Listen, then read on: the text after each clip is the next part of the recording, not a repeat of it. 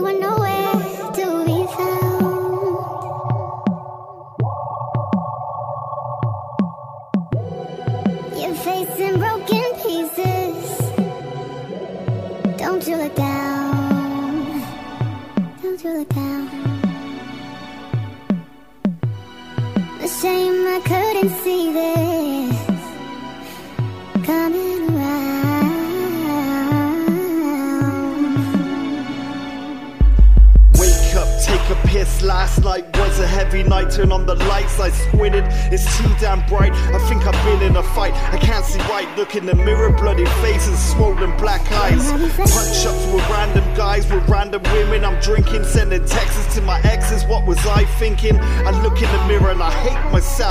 What am I doing with my life? I've become someone else. The person is hurting, so he hurts other people who don't deserve hateful words, but he's deceitful. He's weak and feeble, which makes him evil. But somewhere inside is good and it's been seen and it's meaningful. I really wanna change, I really wanna be different, but I'm broken and there's so many fucking pieces missing.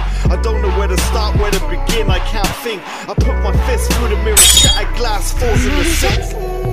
Then the night takes over,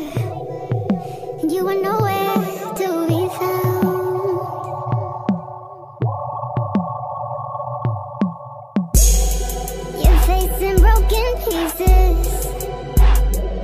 Don't you look down.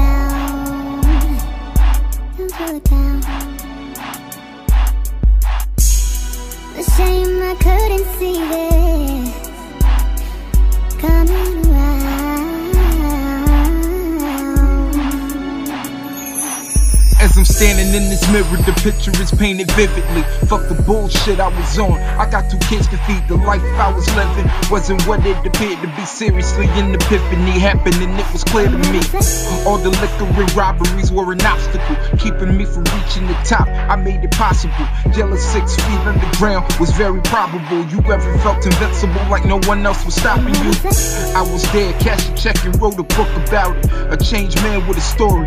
From the roof, I shouted. I went from blazing battles to fire trucks and rattles, from plenty bitches and bottles to a woman that matters. Through my life, I've been battered, disappointed and shattered. But I'm standing today, even though I can stagger. When you're making decisions, take a minute and listen to the people that care before you call some affliction. A glimpse from the mirror to tell me